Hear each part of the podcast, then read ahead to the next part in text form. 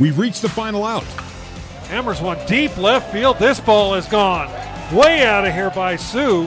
Hey, this kid's got great power. It's time to hear from the players and coaches. This is the BYU Baseball Postgame Show on the Nu Skin, BYU Sports Network. Let's rejoin Brent Norton.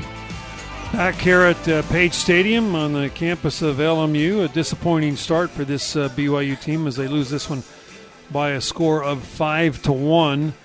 Cougars uh, left 13 men on base. They had 14 strikeouts. They committed two errors that that uh, allowed three runs to score in that uh, pivotal inning.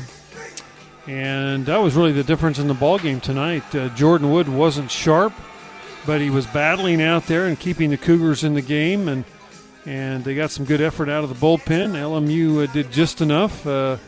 Uh, they uh, got a couple of un- a couple of earned runs and uh, three unearned runs, and and that's uh, all they needed against this uh, BYU team tonight. Cody Paiva, one of the top pitchers in the league, went five and two thirds, gave up seven hits and one run. Jordan Wood went five and a third. He gave up seven hits and five runs and uh, they're they're showing three unearned runs instead of or three earned runs instead of two. We'll have to check that. Uh, Jordan had five walks, uh, four strikeouts, and the Cougars, as we'd mentioned, uh, 14 strikeouts on the side for them. But uh, tomorrow, another day, Cougars get to come back uh, for Game Two of this series against LMU, as the the Cougars will send the sophomore to the hill, Easton Walker and Easton Walker will go against uh, jo- Josh Agnew. Agnew four wins, three losses, a 3.62 earned run average for Agnew. He's a, a right-handed pitcher, and uh, now joined by uh, Coach Mike Littlewood. And Coach, uh, disappointing start to, to Game One. It just wasn't the Cougar team that we've seen throughout the year. I guess you know, long season, you're going to have games like this. Just a, a disappointing way to start. Yeah, we, uh, I mean, Paiva did a good job against us. I mean, he kept the ball down in the zone. Um, three pitch mix was really good. So you got to score more than one run. I, you know, I just feel like we we probably struck out on fastballs six times a night looking. Didn't do it. Didn't do a very good job at the plate. Um, you know, just Austin, little freshman at third. Yep. Uh, kind of nervous, I guess. I don't really know what you want to call it, but wasn't ready to play and ca- kind of cost us. But it just, I just told him just now we, we just need to be better tomorrow. Well, you had uh, 14 strikeouts, as you mentioned. You left 13 guys on base, and boy, you had in those middle innings, you had guys bases loaded or, guys in, in scoring position just about every time, and just couldn't come up with a big hit. Yeah, that's what it was. And we the problem was we had him there with one time we had him less than two, but we had him there with a couple outs, and which would take a big hit. And, and a, a majority of the times we're doing that this year, we're we're getting a lot of those big hits we're facing a good pitching staff this weekend, and uh, they made pitches, and we, we couldn't get those big hits. So hopefully tomorrow it uh, turns a little bit. And Jordan Wooden didn't have his best stuff. Went five and a third, gave up uh, seven hits, walked five, struck out four, but he was battling. I mean, he got out a couple of different jams, uh, yeah. Houdini like. Yeah, well, you know, he's put himself in situations where he, he has to do that now. And uh, Washington, he had five walks, and Pacific, he had five walks, and now he has five walks, and it's only in five innings.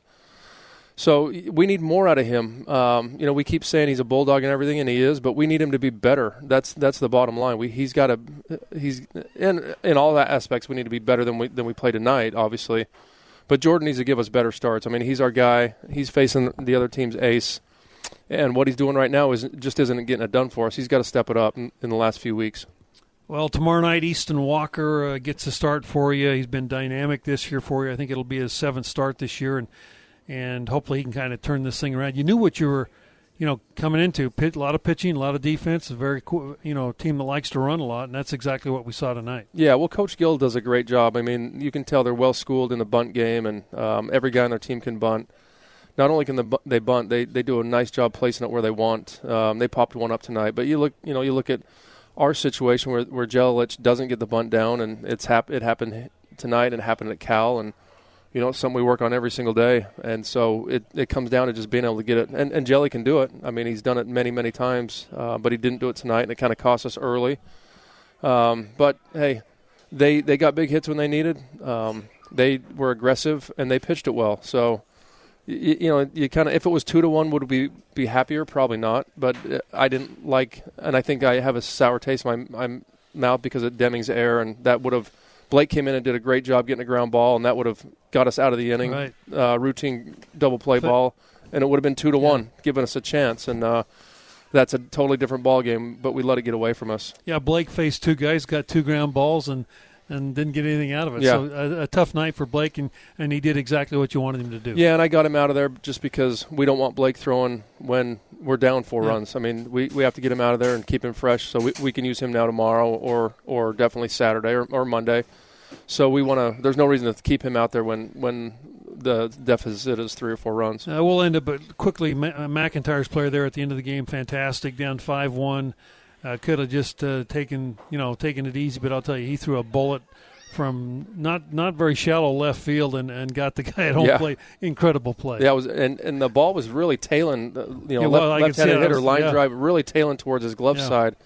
So we kind of like got his feet underneath him, and Mitch can throw it. I mean, he can throw it with the best of them. Uh, you can you've seen we've seen him throw on, from the mound, but it's kind of fun to watch him throw a perfect right on line. Um, and Coach Gill argued it like he did about four calls yeah, tonight. he was out. There's no doubt about that. Well, Coach, hey, uh, tomorrow's another day. Uh, you got Easton on the mound for you, and uh, and uh, we we really appreciate you coming up, and uh, we'll talk to you on the pregame tomorrow night. Okay, sounds good, Brent. You Thanks. bet. Uh, head coach uh, Mike Littlewood as the Cougars lose here by a score of five to one today.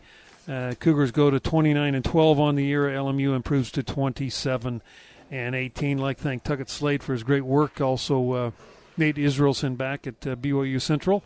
And uh, just remind fans, be on uh, tomorrow night, same time, 7 o'clock Utah time, for BYU baseball against the LMU Lions, where tonight the Lions win 5 1. With that, we'll say so long from Los Angeles.